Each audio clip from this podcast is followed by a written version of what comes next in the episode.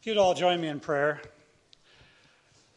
Almighty Father, we come before you on this Sabbath day, so blessed to be able to come worship you and understand your word. Even more, we ask for your guidance this day as we delve into your word. We look to you for all things. We ask for your healing too for those that are sick and cannot be here. And for all good things that you give us each day, we forget to thank you for and honor you for. So we pray, Almighty Yahweh, that you'll be with us in this service, that you will guide us always, and that you'll be with each of your people as they seek out the truth to learn more about you in these days. In Yahshua's name we pray. Hallelujah. And you may be seated. Well, I was glad. I'm glad to be back uh, from Margie's and my trip to the East Coast. They have a lot more weather out there than we do, by the way. Although we're catching up, you know. And uh, with today's weather and those that are under the weather, I thought maybe I was going to be the only one here, just to be the band, the the uh, moderator, and the speaker all wrapped up in one. Well, you don't want to hear me play any instrument, that's for sure. I couldn't even play that drum thing over there like like Annika can, and, and even Aiden on the big drums, he does a great job. Some people have it, I don't. you know, there's a problem in publishing that uh, never goes away. And the problem is plagiarizing, plagiarizing a written work, that is, stealing from it. And in a former group that we were involved in, we had a magazine that we did not copyright. Sure enough, some guy stole an article out of it, changed the names, changed a lot of the important essential teachings, and just emasculated it. You know, in, our naivete, we never dreamed that somebody would do that. But yeah, as we know, even the Bible is not immune to this kind of treatment. Biblical scribes back in the second and third centuries would alter the text here and there, one word or maybe even a phrase when copying the manuscripts, either to match their beliefs or to boilerplate that text against heresies, people who would misuse them. Well, fiddling with the text is, you know, for any reason is warned against, both at both ends of the Bible, both in Deuteronomy 4:2 and Revelation 22:18 to 19. We're commanded not to change, add to, or take from the scriptures. One of the many reasons we publish the Restoration Study Bible is to point out and correct those things that have been manipulated, sadly, and that we want to get back to what the, the ancient language, like the Hebrew and Greek, say. So we publish a study Bible with lots of notes so people can check up on a questionable verse, something they don't understand. Um, Brother Lucas was telling me just this week he, he got a, a message from somebody and uh, his, his first response was, Why do you have that awful Bible? Why did you send me? Why did I buy this awful Bible? And then he came back, I don't know, a little while later and say, You know, I have to apologize. I actually opened the Bible. That's terrific.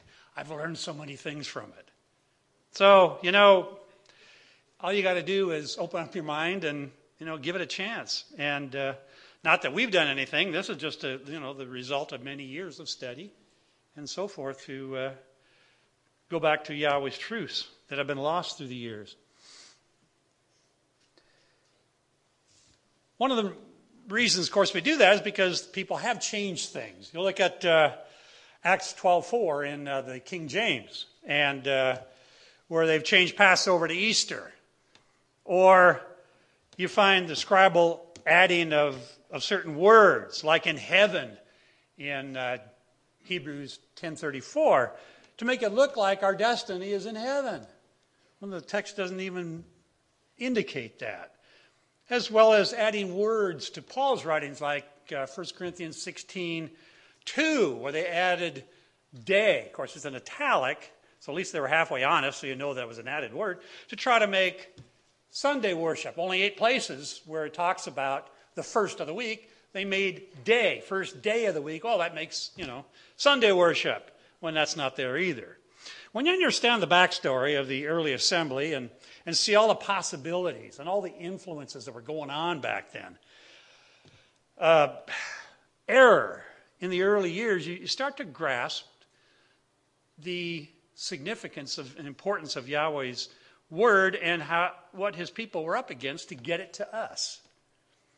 You know, it's one thing to manipulate the word here and there, it's another entirely to introduce entirely different scriptures, different books that wear the mask of authenticity, but they're not inspired. And I'm talking about the Apocrypha, the, the word that means hidden or obscure. I want to talk about that today because it's amazing. We still get people asking, What do you think about the Apocrypha? So I want to put down, maybe once and for all, maybe from now on I'll just say, just watch this DVD, maybe you can understand. But, uh, you know, 2 Timothy 3.16 says, all Scripture is given by inspiration of Yahweh. The question is, what's Scripture? How can we know? How can you know what's Scripture and what's not? The Apocrypha is a set of pseudo scriptures, pseudo meaning false, found in the Latin Vulgate and Greek Septuagint, but you don't find it in the Hebrew text. The books were accepted by the Catholics in time, but not at first, but not by the Jews or the Protestants. So you've got it, you know, in uh, the Jerusalem Bible and some of their other, I don't know if the Douay has it, but uh, they do have it there in the other Bible but not, you won't find it in the King James, normally, anyway. The books generally recognized as constituting the Old Testament or the Old Apocrypha are those on the screen. First and Second Maccabees, Prayer of Manasses, First and Second Esdras, Tobit, Judith, Wisdom, Ecclesiasticus, uh, also known as Sirach, Baruch, and the Epistle of Jeremy, supplements to uh, Esther, letters of Jeremiah, three additions to Daniel, the song of the three children, Susanna and the elders, destruction of Bel and the dragon. Now, this isn't all, but these are the major ones. When people talk about the Apocrypha, that's what they're talking about. You know, some of these are kind of humorous, you think about it. Jeremy, where does that come from? Uh, Susanna, Bel, and the dragon?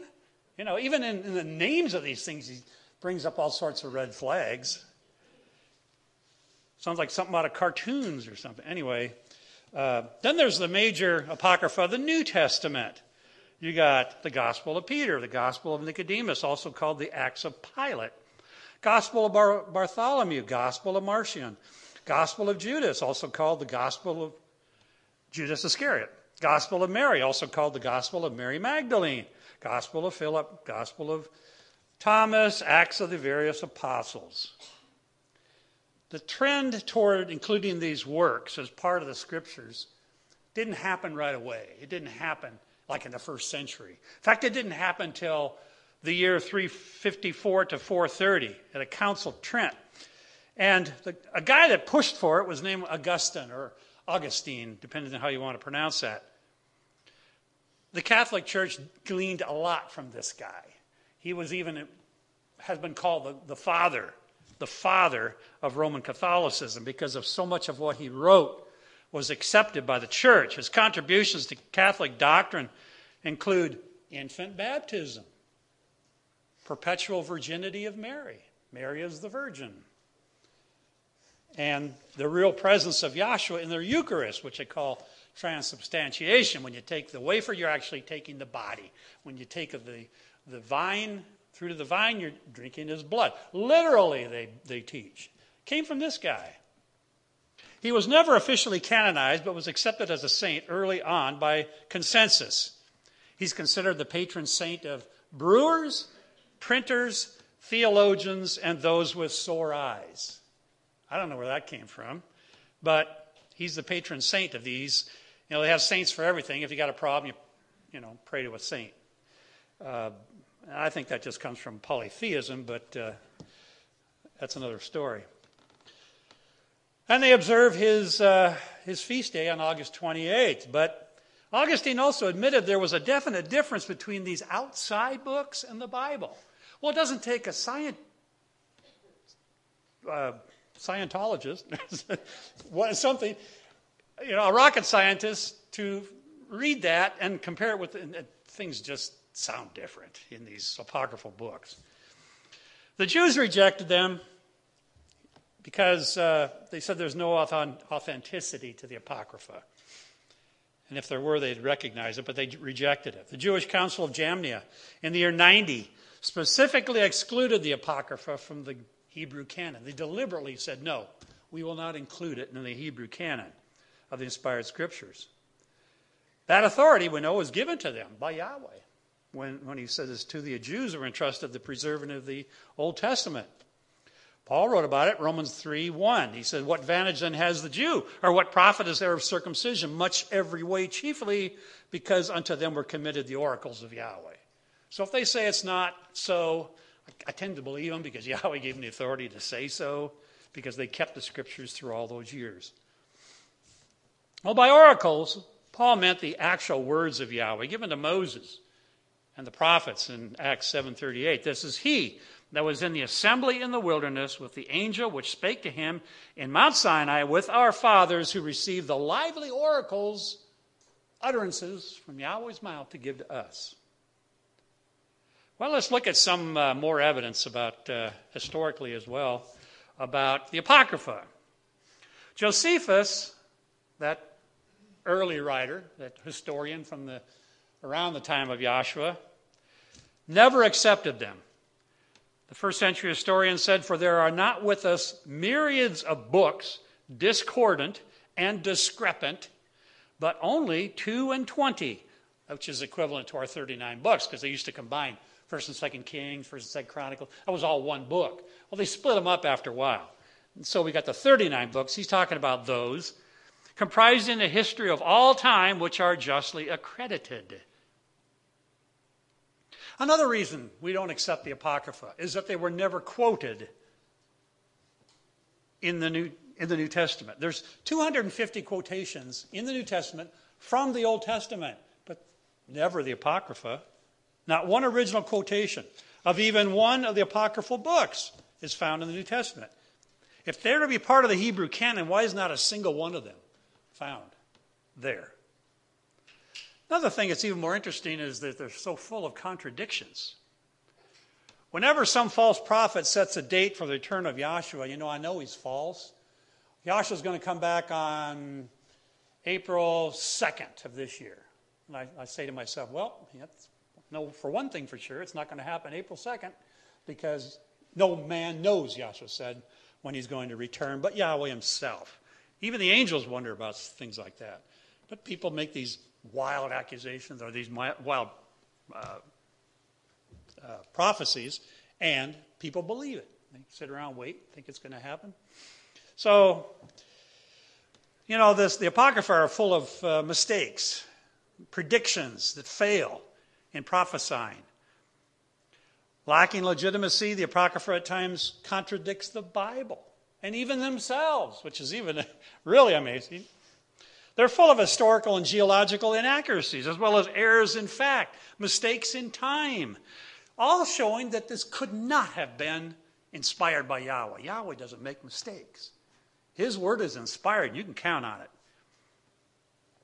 Each of these just shows a fallible man writing these books, not to the inspiration of Yahweh. There are all kinds of things going on in the early New Testament era. Heretics were abounding. They were copying, you know, as we read all these gospels of this and that, Peter and all that made up, because that was the thing to do at that time. Oh, if they can do it, I can do it. So there's all sorts of heretics running around, writing their own books. Excuse me. Self proclaimed prophets were going around at the same time. Writers wanting a piece of the evangelistic pie. Maybe I can start a group. it even happened in Yahshua's day. and uh, Yahshua says, Don't worry about it. You know, the disciples got upset. What are they talking about you? They're saying, listen, I said, hey, if it's not true, it'll fall apart. So they were all trying to start their own thing. So no wonder so many doctrines and teachings kind of shook out and why we have so many different doctrines and teachings now. I want to get down to the nitty gritty and take a look at a few of the apocryphal books, discover why they're classified as bogus. You got the book of Tobit or Tobias. I guess that's the Grecianized version. It's about a pious Jew who is deported to Nineveh. It's estimated to be from the third century BCE. This is before the New Testament, of course. Tobit has a serious chronological flaw, among other problems.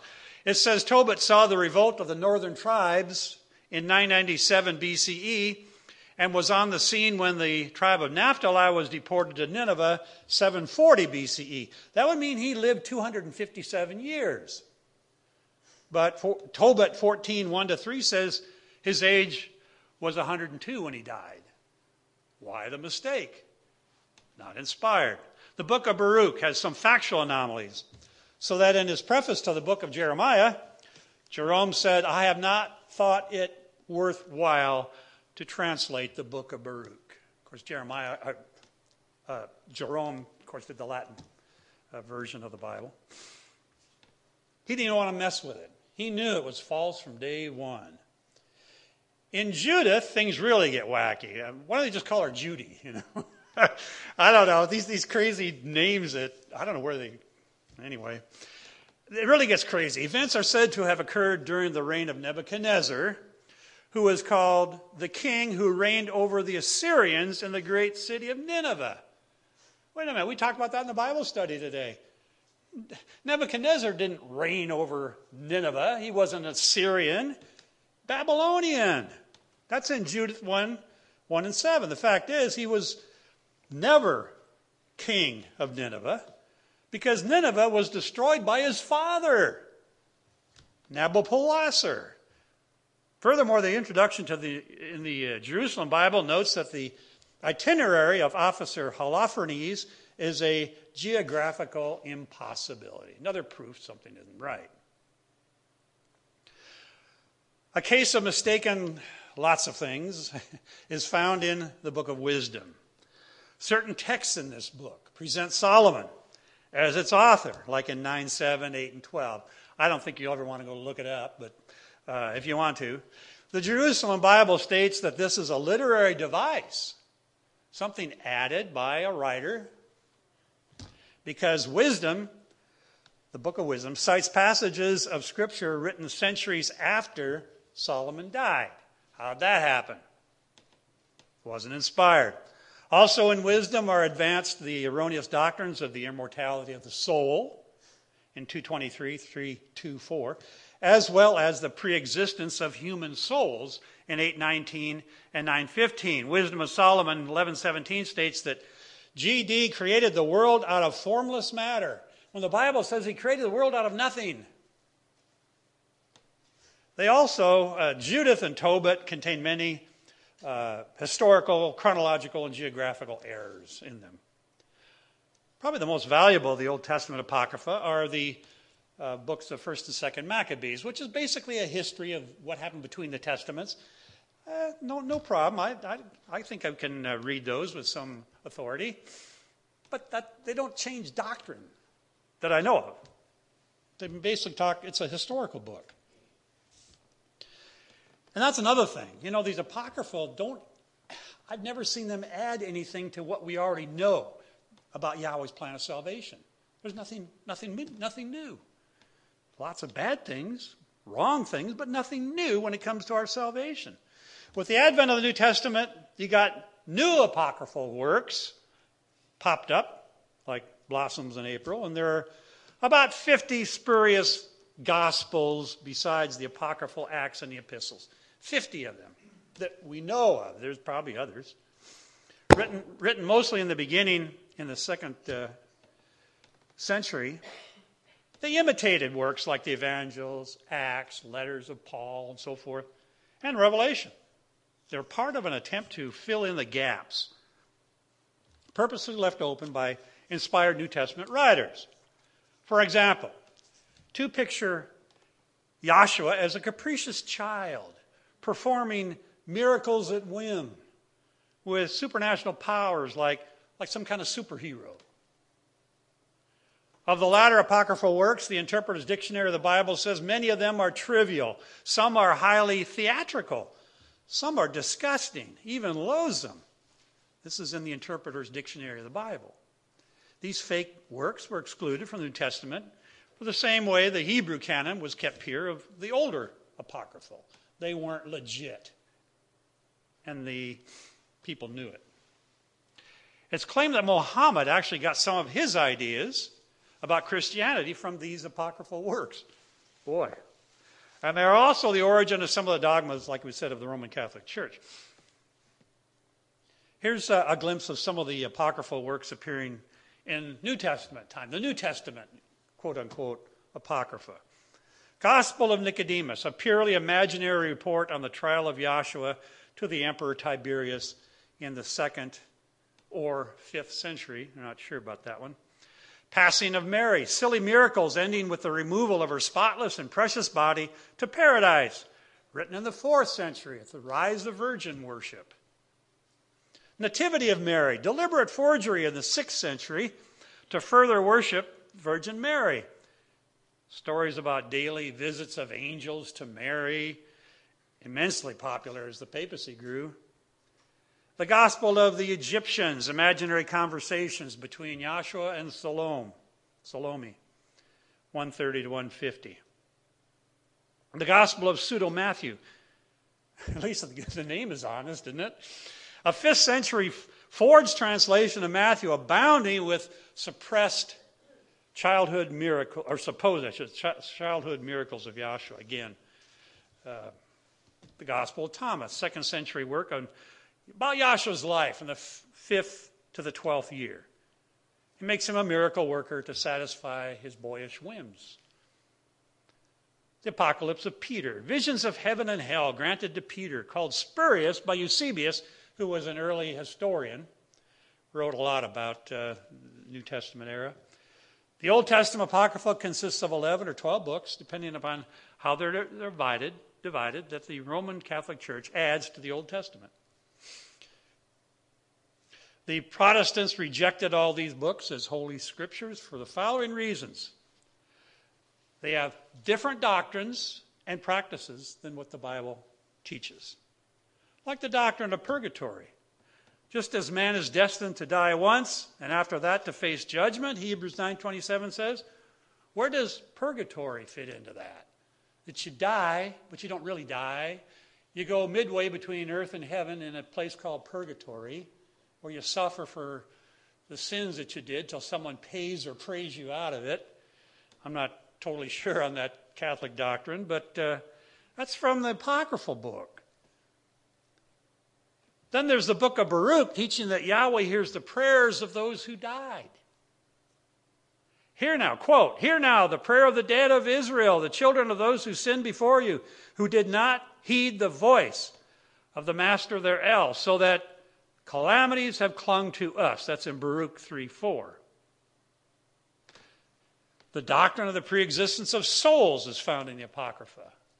Preexistence of souls. I once talked to a, a Mormon, and he said, he was explaining this to me. He says, Yeah, we believe that you actually started out in heaven, then you came down to earth and lived down here and whatever, and you're, you know, you're going back to heaven. I said, Well, how come you don't remember that if you were up there at one time.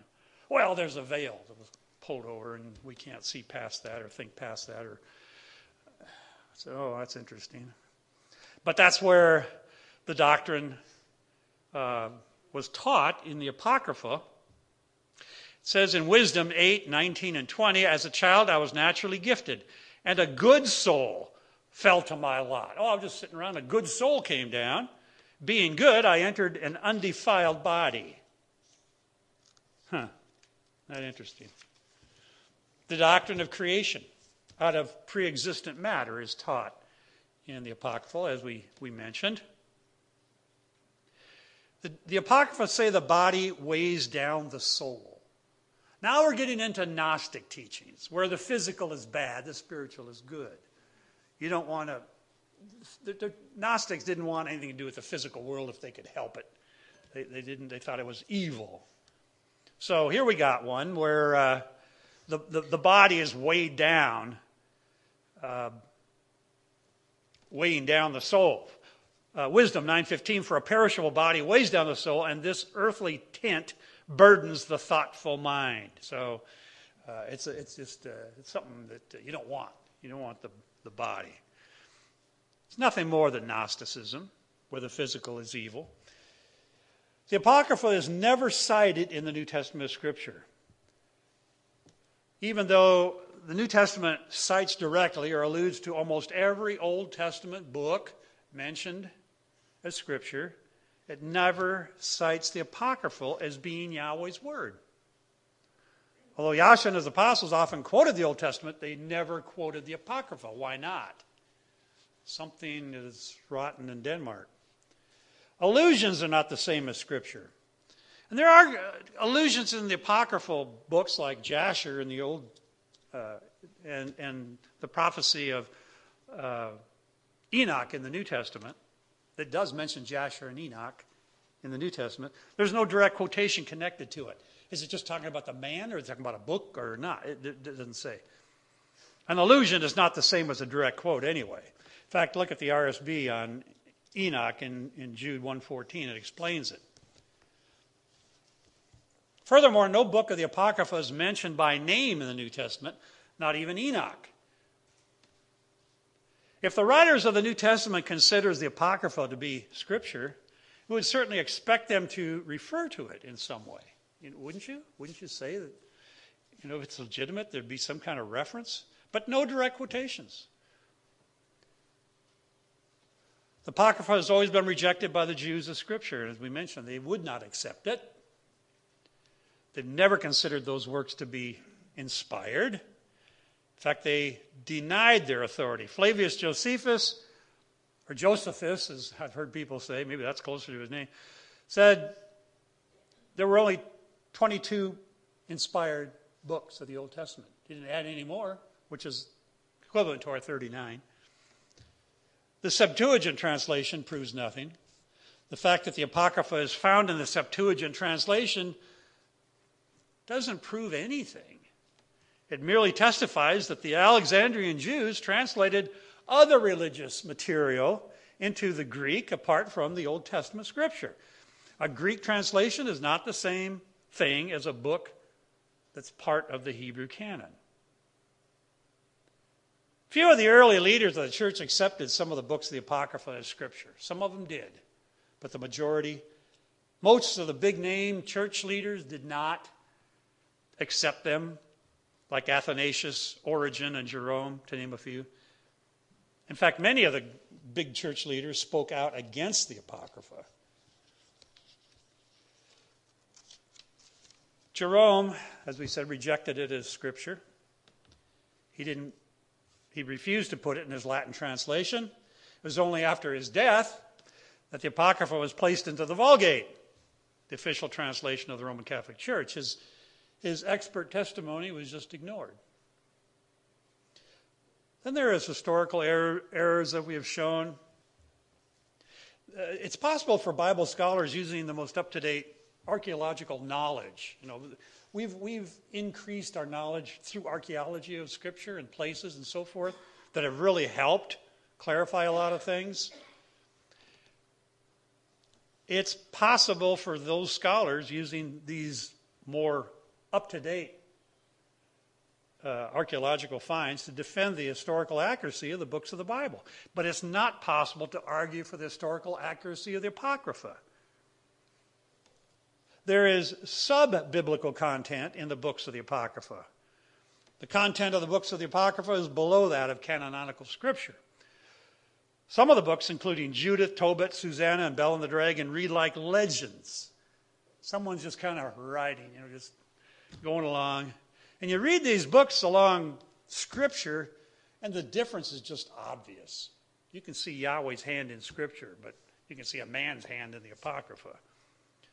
They don't contain anything like predictive prophecy or the first-hand testimony of miracles that would, that would give evidence of their divine authority. It's not there. Stuff that really matters isn't there. If Yahweh inspired these books, then we should expect to see some evidence, internal evidence in the Apocrypha for that. But there is none. The issue as to which books belong in the Holy Scripture is more than a historical issue. The books of the Bible are divinely inspired, revealed of Yahweh. These other books are not. There's, no, there's not been any error found in the, in the Bible. It's never been proven wrong in anything. Oh, people try to make it so. They'll, they'll go along and they'll, they'll try to twist something or misunderstand something historically and say, oh, see, it's wrong. You you can buy those books, you know, all the errors of the Bible. None of them hold water at all. And they've all been proven wrong. Well, look at, let's look at the, for a quick review, if you want to show your apocryphal believing, reading friends uh, a good list, here it is. Unlike the scriptures, none of the apocryphal writers claims to be inspired. Unlike the Old Testament, the apocryphal are nowhere quoted in the New. The apocryphal are tainted with errors, in fact, in time, exposing their uninspiration. Yahweh doesn't make mistakes. The Apocrypha contain crazy mistakes, which not only contradict the canonical scriptures, but also themselves. For example, in the books of Maccabees, the book of Maccabees, Antiochus Epiphanes is made to die three different deaths in three different places. The Apocrypha include doctrines and variances with the Bible, such as prayers for the dead, as we mentioned, advocated in 2 Maccabees 12:45, which is in direct opposition to Luke 16:25 and Hebrews 9:27. They talk of sinless perfection and immortality of the soul. The apocryphal of Judith 9:10 even has Yahweh assisting Judith in a lie. How about that? They were never acknowledged as sacred scriptures. Not one of the apocryphal books is written in the Hebrew language, which was used by all the inspired writers of the Old Testament. It's all in Greek, or sometimes, I think there's one in Latin. No Hebrew. That's a fundamental proof right there. In fact, they weren't even accepted for the first four centuries of the Common Era 400 years. You know, that's pretty amazing. Not until the Council of Trent in 1545 were they accepted by the Roman Catholic Church. 1,500 years to figure out what should be in your Bible? Oh, my. Something's rotten, and not only in Denmark, but in Rome. Uh, everywhere that uh, these things have been accepted, it's just amazing.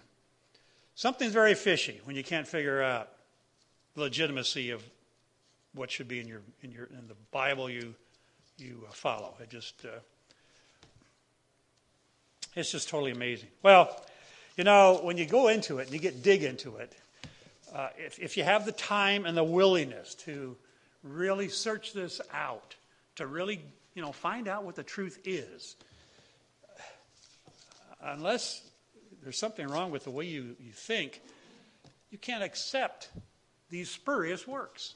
You just can't. And the Bible has been proven true all the way through thousands of years, thousands of years. that is accurate, that it is Yahweh's. We can trust its prophecies. Nothing that it's prophesied has ever not been fulfilled if it's prophesied for a certain time. We even have prophecies in the scriptures that show that that prophecy was fulfilled. And so you know, when you look at the Bible, you look at what's false, there's so much out there. I don't think people realize in the first few centuries, they think that the apostles' teachings just flowed over seamlessly into the New Testament church. Everything was fine. On virtually every point, there were problems. Every point, and they hashed things out. Why do you think they called 20 some councils to figure out doctrine? They, they, they made up a lot of this stuff, and the, these people, even heretics, got involved in some of the doctrines. And why do you need those? If you're going to follow the Bible, you don't have to have all these councils to hammer out. But, you know, when you got Constantine trying to make an empire, a political empire, wanting his people all to be happy and get along, then we've got to have the same doctrines and not opposing teachings. So let's have a council. We'll figure out what we're going to believe, and we'll have peace and harmony in the in the empire, which of course didn't happen. But uh, you know, there's, there's all sorts of stuff going on. I mean, it just, it's just amazing. But you know, Yahweh's truth is, is the same from Genesis through Revelation. We don't have to worry about extra stuff, you know, extra teachings. If we can't, even, you know, people talk about, well, you, you know, do you keep uh, Hanukkah and you keep all the holidays? You know what? They're interesting, but we have enough trouble getting people to keep what's commanded in the Bible, not these spurious other things out there that uh, the Jews do. We have people who don't understand the feast days. And I'm going to go out and, and push some of these other things and just ignore. Now, it doesn't work. You got you got to preach the word, be instant in season, out of season. So that's what we try to do here at this ministry. We try to preach the word as Yahweh has commanded. And uh, He'll take care of the rest. May Yahweh bless you.